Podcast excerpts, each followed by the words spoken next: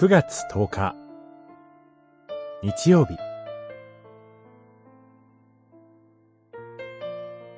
兄弟を得るために。マタイによる福音書。18章。15節から20節。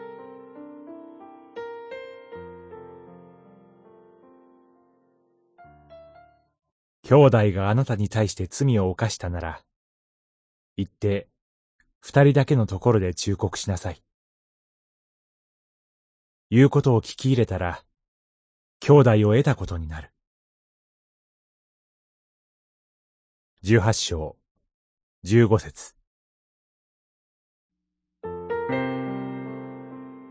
もし、教会の誰かが、あなたに対して罪を犯したとしたら、あなたはどのように対処するでしょうか？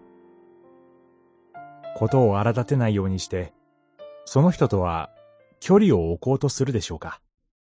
それとも、その相手に復讐しようとするでしょうか？主イエスは言われます。言って、二人だけのところで忠告しなさい。もしその人が忠告を聞き入れないなら、別の第三者と一緒に行って忠告しなさい。それでも聞き入れなければ、教会に申し出なさい。と。そして、もしその人が忠告を聞き入れて、罪を悔い改めるのなら、私たちは、兄弟を得たことになるのです。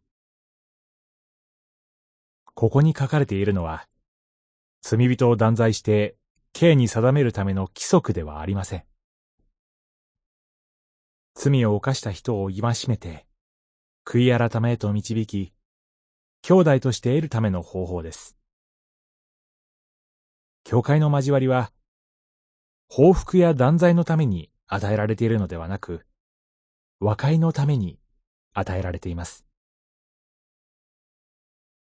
もし教会の二人以上の人が、罪を犯した人が悔い改めへと導かれるように心を合わせて祈るなら、その祈りの輪の中には、主イエスも共におられるのです。そして、私の天の父は、それを叶えてくださると約束しておられます。教会には、あなたの罪のためにも、祈ってくれる真実の友がいるのです。祈り。主よ。罪を犯した兄弟姉妹が、悔い改めに導かれるように祈る私たちの祈りを、どうか聞き届けてください。